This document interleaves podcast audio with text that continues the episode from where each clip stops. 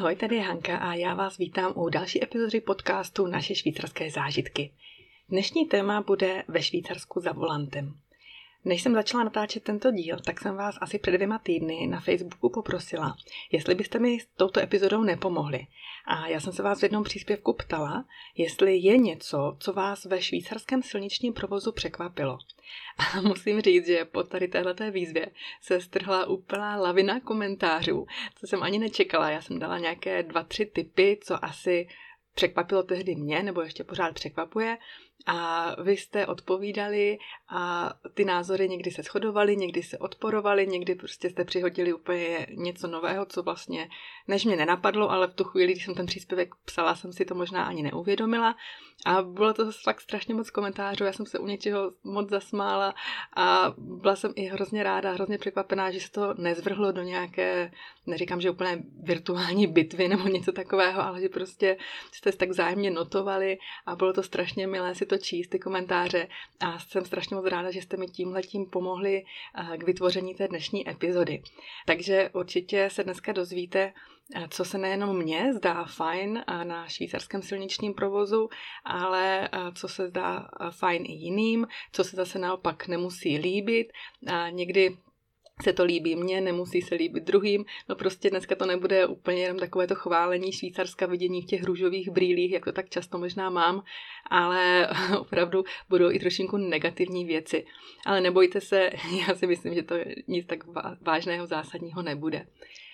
Jinak eh, na začátek, abyste vlastně měli představu, eh, jak jsem na tom zřízením já, nebo jak jsem na tom byla, ještě než jsme se přestěhovali do Švýcarska, tak eh, já jsem si řidičák dělala asi jako většina mých spolužáků v 18 letech, i když teda doma jsme auto neměli, ale prostě to tak dělali všichni a já jsem v té době, že v tom, tom věku nechtěla stát stranou a doma jsem si to prosadila, že bych ten řidičák chtěla mít. Ano, jelikož to bylo relativně drahá záležitost, tak jsem to dostala, no ty peníze na ten řidičák jsem dostala jako dárek 18. narozeninám, ale mě to vůbec nevadilo, protože prostě ten řidičák, to byla taková ta meta, co jsem v těch 18 letech chtěla mít, takže jsem si teda vrhla na autoškolu a potom, co jsem tedy absolvovala úspěšně testy a jízdy a slavnostně jsem si vyzvedla novou tou zářící řidičský průkaz, tak se vlastně nic nedělo. A nedělo se několik let, protože, jak jsem říkala, to auto jsme neměli. A řídit jsem v podstatě začala až za pár let, kolik to bylo, tři roky? No, asi jo. Když jsem se seznámila s mým mužem, který měl auto No a jak už to tak někdy bývá, tak když jsme byli na nějaké akci, tak hold jsem někdy musela řídit zpátky, že jo? A, a nikdy nezapomenu, když mi volal, eh, že potřebuje odvést z jedné akce. A jenomže nejenom, že on měl teda svoje auto, nicméně někdy využíval rodinné auto, takový starý rodinný poklad, což byl žigulík. A ten žigulík, když mi to řekl do telefonu, hele, ale já jsem žigulíkem, zvládneš to odřídit? Tak se myslela, že padnu dom dlob, protože eh, když mi říkal, že ještě musím tam jako použít sytič a já, ježiš, co je to sytič? Oh my god. No prostě to bylo něco úplně šíleného. Takže to asi tří kilometrová jízda, kdy jsem ho měla odvést tím žigulíkem, to byla jako, neříkám, že jízda smrti, ale měla jsem teda jako docela jako děs, děs v očích, protože s tímhle jsem se fakt jako řídit neučila. Protože já jsem svoji autoškolu odřídila ve Felici, tehdy krásné, malinké, což bylo takové jako moje milé autíčko, které jsem si říkala, že někdy budu řídit, ale rozhodně ne teda jako žigulík. No, takže to byla taková jako vtipná historka z mých prvopočátků řízení, nicméně jako musím říct škola dobrá, že jo. No a časem vlastně, když jsme se přestěhovali do Prahy, tak jsem se učila řídit teda uh, nejenom po městě, ale i další štreky po dálnici. No a po tom městě já jsem měla jako hrozný strach řídit v Praze. A myslím, že asi mnozí z vás víte, jak to v Praze vypadá s dopravním provozem, nebo vůbec jaký jsou Češi řidiči a v Praze zvlášť. Opravdu jsem se jako bála a ten můj pocit, ten můj strach se ještě eh, znásobil, když se nám narodil náš Dominik. Já jsem prostě měla hrozný strach, že to do nás někdo napálí, jo, že opravdu to nedobrzdí, že napálí to do těch zadních dveří, kde je ta autosedačka s tím Dominikem. A opravdu jsem byla při každé cestě jako autem strašně nervózní. A nebo jsem se bála třeba, že když cesta povede přes tramvajové koleje, já na nich zůstanu stát, pak to do nás napálí tramvaj, protože nás smete, protože prostě včas neza, nezařadím, nerozjedu se. No opravdu jsem se jako strašně bála a opravdu jsem byla vystresovaná a když jsem věděla, že máme nikam jet, tak jsem třeba v noci jako nespala, v duchu jsem si procházela tu trasu.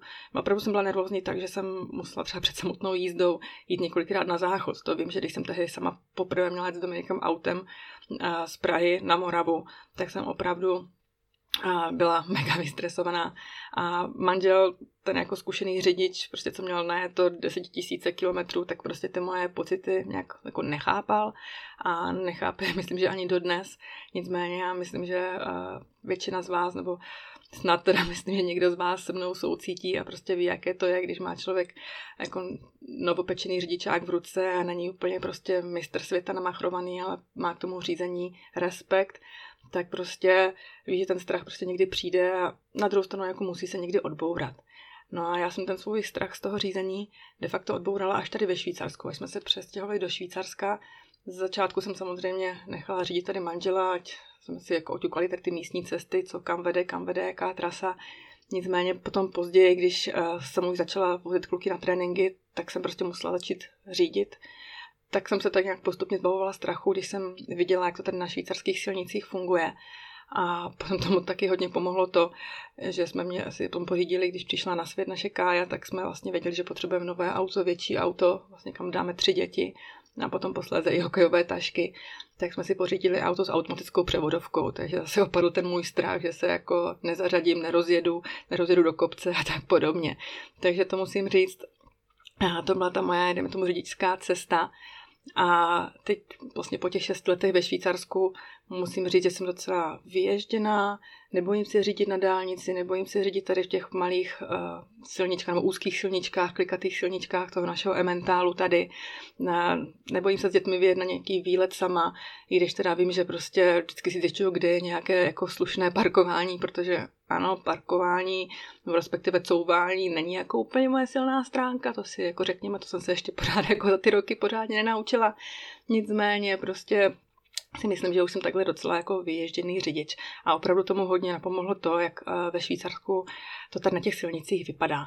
A k tomu bych se teda teďka chtěla dostat, protože ten eh, první bod, co vlastně zmínili eh, na úvod, nebo na čem se shodli všichni ty diskutující v tom příspěvku, u toho příspěvku na Facebooku, bylo to, že na švýcarských silnicích vás poprvé trkne taková ta ohleduplnost a bezpečnost opravdu ta uh, ohleduplnost řidičů respekt k dodržování předpisů a vlastně i k těm ostatním řidičům.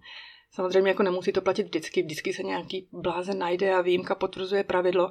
Nicméně fakt za těch šest let, co jsme tady, tak můžu potvrdit, že to tak je a tento bod opravdu zmiňovali i ti, co přispěli do diskuze pod tím mým příspěvkem.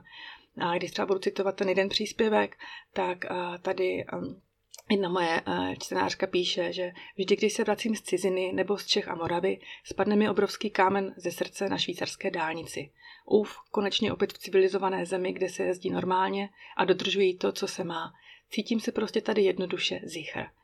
A to jsou opravdu ty slova, která si myslím tady vystihují to, jak to na těch silnicích tady je a popsala to i další moje čtenářka, která napsala, že určitě se tu nevidí na silnici tolik spěchajících šílenců jako jinde, kteří nebezpečně předjíždí. A další čtenářka napsala, že řidiči jsou klidnější za volantem a více, více než Češi a skoro netroubí na to, aby ukazovali nějaké sprosté gesto. A to si myslím, že opravdu tyto komentáře jako vystihují to, že opravdu většina řidičů tady není tak agresivních a tak netrpělivých, jak to možná známe z Česka, ano, možná třeba i z nějakých těch jižních zemí, třeba z Itálie a tak. A na druhou stranu takový ten eh, respekt předpisům a jejich dodržování může mít i svoji stinnou stránku. Jak mi tady eh, třeba jedna čtenářka napsala, tak právě je docela štve, že Švýcaři nespěchají z práce domů a na 80 jedou klidně 70 i míň a že vznikly kruháče, aby byl provoz plynulejší, jenže Švýcaři se hod na každém kruháči zastaví a čekají na někoho, koho by v té své úžasné zdvořilosti mohli jako pustit. A nedej bože, že se ze své slušnosti rozhodnou zastavit na hlavní a někoho pustit z vedlejší a přitom, kdyby projela ještě dvě auta, tak ten člověk z vedlejšky by stejně normálně projel. Takže to jsou takové i úsměvné komentáře s tím Jo, s tím můžu taky souhlasit. A jinak ještě co se týká té vedlejší silnice, tady je ve Švýcarsku taková specialita, ten, kdo tady jezdí, tak to ví, možná pro ty, co sem přijedou na dovolenou, je dobrý to vědět, že když třeba jedete po silnici, dejme tomu, o které si myslíte, že je jakože hlavní silnice, že třeba taková ta hlavní, hlavní v vozovkách tah, který třeba spojuje dvě vesnice, jo, a projíždíte tou jednou vesnicí a Myslíte si, že teda jako jedete po hlavní, nicméně najednou třeba z pravé strany je jako vjezd eh, z další silnice a vy si v duchu říkáte, OK, to je nějaká vedlejší ulička, boční ulička sem ústí na tu hlavní, jo, tak já jsem na hlavní, já mám přednost, ale není to pravda, musíte si dávat pozor, pokud eh, na silnici eh, vedou do té zatáčky doprava takový jako pruh, a zároveň z té zatáčky zase je pruh další doprava, vypadá tak takové jako Včko na ležato, tak to znamená, že ten člověk z té rádoby vedlejší silnice má přednost, že vlastně tam platí přednost zprava. Ono to opravdu není označeno nějak jako značkami, ale opravdu si musíte, dí, musíte se dívat na tu svoji silnici, kudy jedete, pokud najednou prostě ta čára přerušovaná odbočuje doprava do nějaké ulice, tak to znamená, že s tama zprava mají vlastně jako přednost. Takže jenom tohle má možná malá poznámka na okraj. Já teď nevím přesně, jak se to jako říká, nebo to pravidlo jako je, nicméně tím tím mým laickým, nebo tomu pozorováním, tak prostě jenom abyste o tom věděli. Tak, eh, tady ještě takový ten eh, mírně negativní komentář od další sledující. Já teda nevím, jestli říkat sledující, čtenářka, čtenář, zároveň nechci říkat jména, protože si říkám, že úplně zase to možná by to vůči některým jako nebylo fér. Možná mi dejte vědět, třeba jestli, když takhle mi píšete do těch komentářů, chcete se zúčastnit té diskuze, jestli můžu říct to vaše jméno, nebo chcete zůstat v anonymitě, mi to rozhodně pomůže eh, víc, než když si tady jako vymýšlím, jak vás vlastně nazvat, jak vás oslovit oslovit, kdo by to vlastně psal, tak já budu říkat moji čtenáři nebo moji sledující. A snad to je takhle pro vás v pohodě. A, takže ten komentář se týkal toho ježdění v levém pruhu na dálnici o 10 km za hodinu méně, než je předepsáno. A prostě i další scénář se přidává, že opravdu ho úzovkách um, štvalo, nebudu říkat co slovo, co teda jako původně napsal, že na dálnici teda všichni jezdí vlevo a ne, jako nechtějí se zařadit do toho pravého pruhu, nechtějí uhnout, protože přece o kilometr dál ještě jede nákladák v pravém pruhu, tak uh, přece se nebude zařazovat, když stejně by ho znova zase předjížděl. No, takže opravdu ty uh, řidiči si neuvědomí, že tímhle opravdu uh, pomalují ten provoz. Jo, nebo když se třeba uh, v zácpě se to štosuje, tak uh, když se jede krokem, tak nechávají opravdu velkou mezeru. A tímhle ten provoz prostě zpomalují, nebo taky se, co se mi taky stalo, neumí řadit, prostě zipovat, jo.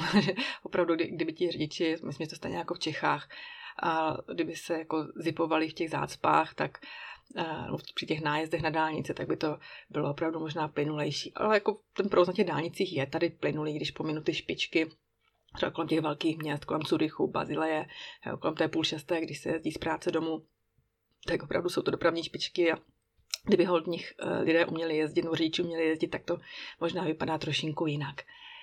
No ale to bylo jen tak eh, na okraj. Ale možná to souvisí s tím, jak mi tady psala další sledující, eh, že řidiči se mimo dálnice bojí, nebo možná neumí, nebo možná nechtějí předjíždět. A to ani na velmi přehledných úsecích silnic, což taky může vést v důsledku ke, kol- ke kolonám.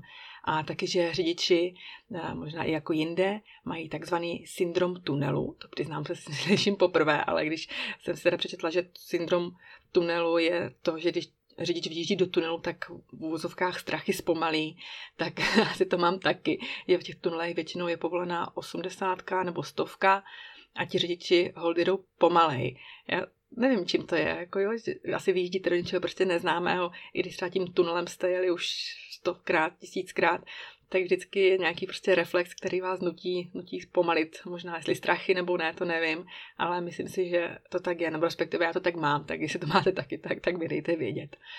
Eh, no a ještě k té rychlosti. Na dálnici, když Švýcaři jedou pomaleji, než mají, tak jsem si vzpomněla na výstup jednoho německého komika. Možná ho znáte, on se jmenuje Kaja Janár. Je to teda Němec, ale s tureckými kořeny, proto to jméno. Je spíš to s Y. Kaja Janár, takže obojí s Y. a jeho přítelkyně je švýcarka, nebo možná už tady manželka, nevím, a on už tady možná i bydlí, ale on se strašně vtipně ve svých uh, one-man show uh, vyjadřuje nebo glosuje právě ty rozdíly, které dělají Švýcarsko zvláštními, právě třeba v porovnání s tím Německem. A měl právě i jeden výstup na téma uh, rychlost na dálnicích, Švýcarsko versus Německo. A kdybyste si to chtěli najít na YouTube, tak se to jmenuje Die Blitze in der Schweiz. A, a to, je to strašně zase čtyřminutový sketch, ale je to strašně vtipný. A, a myslím, že i když jako německy úplně nerozumíte, tak asi pochopíte, jako o co tam jde. A ono v závěru tady tohoto výstupu se dotýká i další zvláštnosti a to, že ve Švýcarsku jsou radary na každém rohu. A to je jenom nejen ty radary nastálo připevněné třeba i na dálnicích, ale hlavně ty, které se dají přemístit. U nás eh, v okolí eh, jsou tuším dva takové mobilní radary, které jsou vždycky týden na jednom místě a pak je přemístí jinam. Takže člověk musí být neustále, opravdu neustále v pozoru, kde to na něj může bliknout. A já z vlastní zkušenosti fakt můžu říct, že oni velmi rádi ty radary umístují do zón, kde je třeba eh, nejvyšší povolená rychlost 30, jo, a, a pak se musí dodržovat 50 v obci a tak. A ty pokuty, když do přejedete, no tu rychlost máte vyšší, tak jsou opravdu jako docela masné, kor v té obci. Jo, takže opravdu dávejte se na to pozor, kdykoliv na vás ten radar může vyskočit, může bliknout. A, ale možná je to i tím, že ti Švýcaři jsou jako na to zvyklí, tak proto jezdí možná i pomaleji, aby, nedej bože, jako radar neblikl a nedostali nějakou pokutu. Nevím. Takže to je jenom tak uh, o radarech. Dalším bodem, co jsem tady chtěla zmínit, jsou cyklisté, protože cyklisté jsou velmi významnou součástí silničního provozu ve Švýcarsku.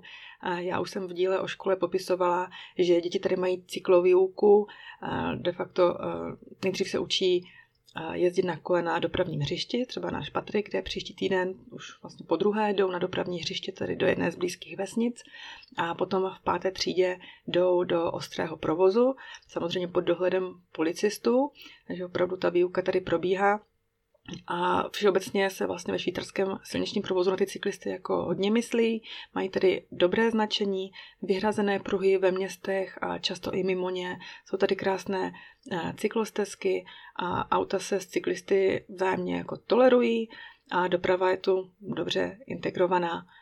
A myslím, že i řidiči jsou zvyklí takové ty přívěsy, takové ty unhangry eh, pro děti. A a tady, co mi třeba čtenářka psala, tak na druhou stranu to neplatí to úplně všude, protože třeba v těch větších městech, tam, kde třeba řídí, nebo těch, jdeme tomu, příhraničních městech, kde třeba řídí hodně cizinců, třeba francouzů a tak, tak úplně nejsou takový jako slušní, jak ti Švýcaři, že už se jí třeba bohužel stalo, že už ji dvakrát ve městě sestřelili francouzský řidiči, takže to opravdu jako asi není příjemné. Já jsem se s tím jako nesetkala, já um, cyklisty jako, eh, jako řidič uh, toleruju, akceptuju. Já vím, že se i říká, že vlastně jak poznáte, že řidič auta je cyklista. Jo. Pozná se to podle toho, že cyklistu na silnici opravdu objíždí z velmi bezpečné vzdálenosti, a to aspoň ze dvou metrů. Takže já sama cyklista jsem, sama jsem, když jsem na silnici, tak jsem ráda, když mě opravdu auto předjede z bezpečné vzdálenosti a sama se to taky snažím dělat, pokud vlastně to místo je a opravdu se snažím toho cyklistu nějak eh, neohrozit.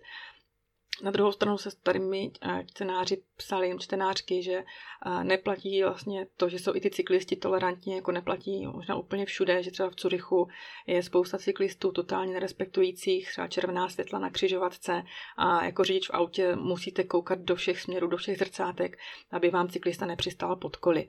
Já, eh, co musím ještě říct z vlastní zkušenosti, ač teda děti jsou tady cepovány při té jízdě na kole, ví, co by měli mít, jenomže potom ve finále, jak už nejsou pod tím dozorem policisty ani potom pod dozorem rodičů, tak jsou takový ti pubertáci, co si opravdu jako myslí, že všechno můžou a ještě jako lahutka je, když uh, za jízdy uh, po silnici na kole, tak stihnou třeba jako hledět do mobilu.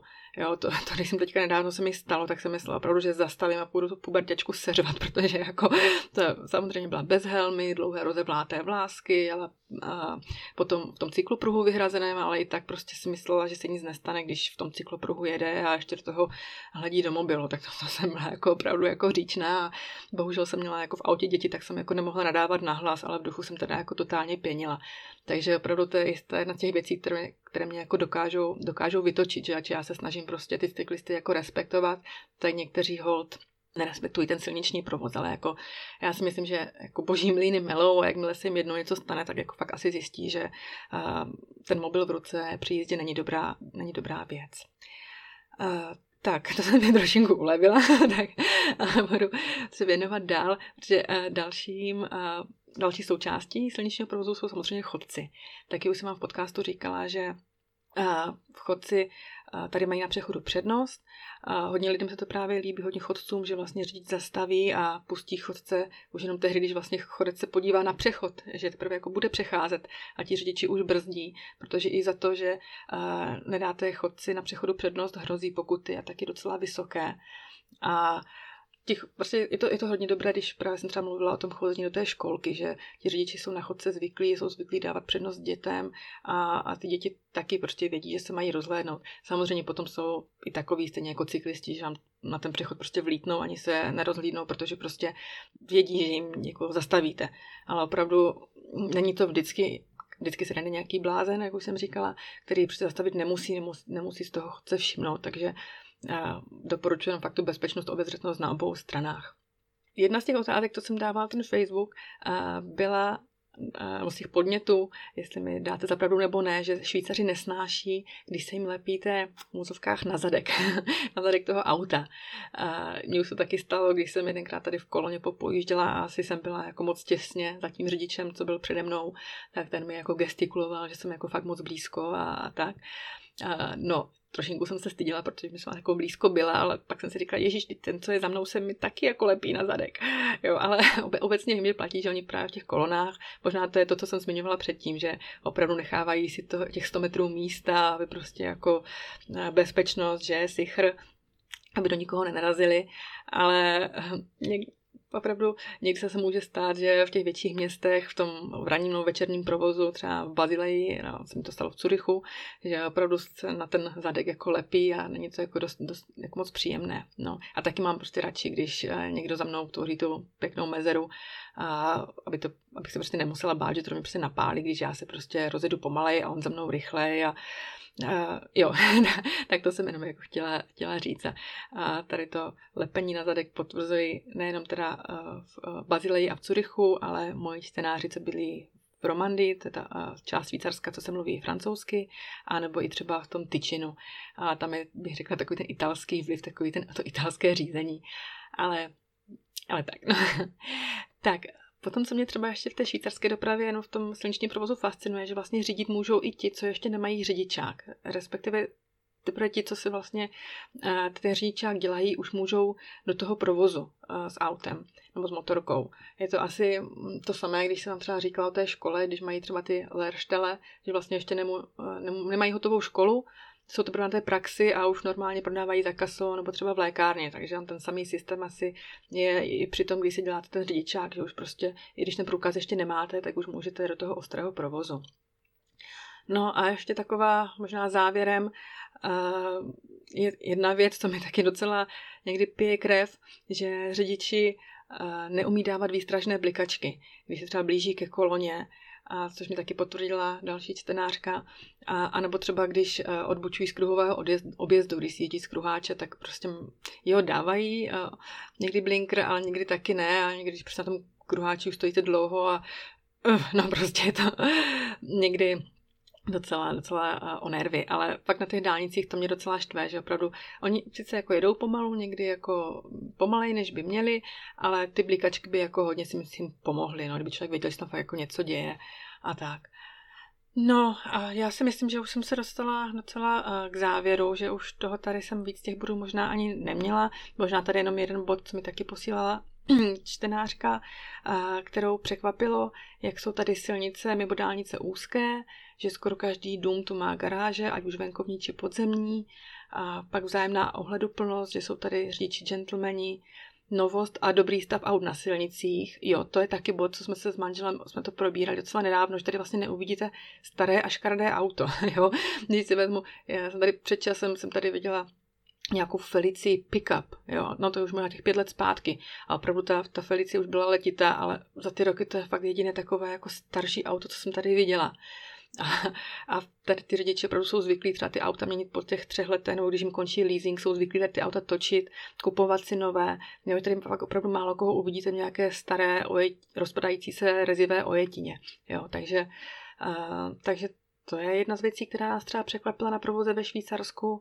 No a co občas někoho teda zaskočí, je cena parkování, jak kde zase, no, tak jako na parkovišti třeba v centru Bernu je to parkovné docela vyšší, ale potom zase máte třeba místa takové ty turisticky vytížená, já nevím, třeba u Šenenze nebo tak, kde to parkovné je třeba uh, pět franků a je to na celý den, nebo šest franků na celý den, což mi zase jako nepřijde uh, zase jako taková darda v porovnání třeba s tím, že opravdu v tom centru Bernu uh, platíte třeba sedm franků za nevím, hodinku, hodinku a půl, Jo, ale to jsou fakt opravdu ty parkoviště úplně moc v centru, nebo teďka jsme byli nedávno eh, v Curychu a tam jsme platili v Koupu eh, v, na asi tři hodinky 16 franků. To teda bylo jako, to teda byla palba, jo. Takže opravdu to parkovné není, není úplně nejnižší, ale na druhou stranu, když víte, kde parkovat, třeba v Bernu u Nidegbrike, tam je to parkování eh, docela levné, takže já si myslím, že pokud tady žijete, tak asi máte své místa nebo víte, kde zaparkovat, abyste, aby vás to nestálo Mailand. Nebo třeba na těch modrých zónách můžete stát maximálně hodinku, takže to uh, jako někdy stačí, abyste si vyřídili to, co potřebujete. Takže, takže tak. No a ještě další věc, co překvapila mě a některé z vás, že vlastně uh, jsou tady hodně lidí, kteří řídí. Já už jsem taky zmiňovala v tom podcastu, co mě ve Švýcarsku překvapilo, tak jedna z těch věcí opravdu byla ta, že uh, tady najdete ty dámy no i pány v těch věku 80 plus, třeba i 90 let, co pořád stále řídí, jsou pořád tak aktivní. Jo, což u nás málo kdy v Česku vidíte, ale opravdu tady jsou to se ti lidi, kteří jsou zvyklí řídit, umí to, nejsou opravdu to ti kloboukáři, kteří s tím starým žigulíkem, mě napadá, že s tím starým opečovávaným autíčkem prostě vyjedou eh, jedenkrát za uherský rok někam na výlet. Takže si myslím, že nejsou jako až tak jako nebezpeční tomu silničnímu provozu. Tak jo, eh, já si myslím, že jsem se dostala úplně na úplný závěr eh, toho, co jsem o tom švýcarském provozu chtěla tady říct. Pokud vy sami máte ještě nějaké postřehy nebo byste něco rádi doplnili, tak určitě budu moc ráda, když mi eh, napíšete, eh, ať už třeba do, do komentářů na ten Facebook, pod, třeba ten, pod ten původní příspěvek, anebo pod eh, tady do komentářů třeba na Instagram, mm, nebo na e-mail na hello a já strašně budu moc ráda za tu zpětnou vazbu. A ještě jednou jsem moc ráda, chtěla jsem vám poděkovat, že jste na ten můj původní příspěvek na Facebooku tak krásně reagovali a pomohli jste mi vytvořit tuto epizodu. A já si myslím, že opravdu bude eh, snad potřebná eh, všem nebo těm, co jsem eh, třeba míří, ať už na dovolenou, nebo jsem hodla stěhovat. Přičemž s tím stěhováním mě vlastně napadla teďka na závěr, na úplný závěr ještě jedna věc. Nezapomeňte, když se budete přestěhovat, když si přestěhujete do Švýcarska a budete si sebou brát auto z Česka, tak nezapomeňte si nejpozději do roka vyměnit český řidičák za švýcarský. Není to žádná složitá procedura, najdete formulář na internetu, zajdete do nejbližší optiky na kontrolu zraku, což stojí asi 20 franků a s tím vyplněným formulářem uh, i orazítkovaným z té optiky zaneste to na policii, odevzdáte svůj starý řidičák a potom čekáte na nový, který vám přijde do schránky. jo, to je možná taky takové specifikum, co jsme byli teda jako překvapení. Ve Švýcarsku mám nový řidičák, přijde jen tak do schránky. A ne vůbec jako, že nějaký jako eh, doporučený dopis nebo tak, ale prostě jen tak ho máte ve schránce. Což je jako úplně super, zase se dostáváme k té švýcarské důvěře, a tak. A já si vzpomínám ještě ten vtipný okamžik, kdy jsem právě tam nesla ten svůj vyplněný formulář tady na místní uh, policii a musela jsem odevzdat svůj český řidičák. A teď jsem ale říká, no ale jako já s čím teď jako budu jezdit? Jako jak se prokážu, kdy mě zastavila kontrola, co jako ukážu? No a pán vzal ten můj řidičák, odnesl ho ke kopírce, okopíroval ho a dal mi tu A4, co mu vyjela z té kopírky a tady máte tohle, to ukážte, než vám přijde ten nový řidičák. A já, OK, no tak díky. Takže jsem vlastně měsíc ani ne, ani ne, možná to ani nebyl, fakt možná tři týdny ani ne, jezdila jako s poskládanou A4 v kabelce, v případě nutnosti bych tady tuhle tu A4 prostě ukázala policejní kontroly mě zastavila. Takže to bylo opravdu takové, jako jsem si říkala, že to, mě, to by se mi asi v Česku nestalo. No. no a samozřejmě s tím eh, řidičákem nezapomeňte si do roka vlastně přihlásit auto na švýcarské švýcarské značky, což taky není žádná složitá procedura. A mu stačí mi vyřídit vlastně pojištění ještě a vlastně odchá- přinesete staré značky na úřad a odejdete s novýma. Takže to je jenom tak na závěr, abyste věděli, co máte dělat, když se přestěhujete do Švýcarska s českým autem. Jo, tak já teď myslím, že už jsem úplně, úplně v závěru, takže ještě moc díky, že jste poslouchali a že tento podcast šíříte dál. Já se toho moc vážím a jsem opravdu moc ráda za vaši zpětnou vazbu, že vám ten můj podcast dělá radost a že se vám líbí. Tak jo, mějte se krásně a zase příště u další epizody. Ahoj!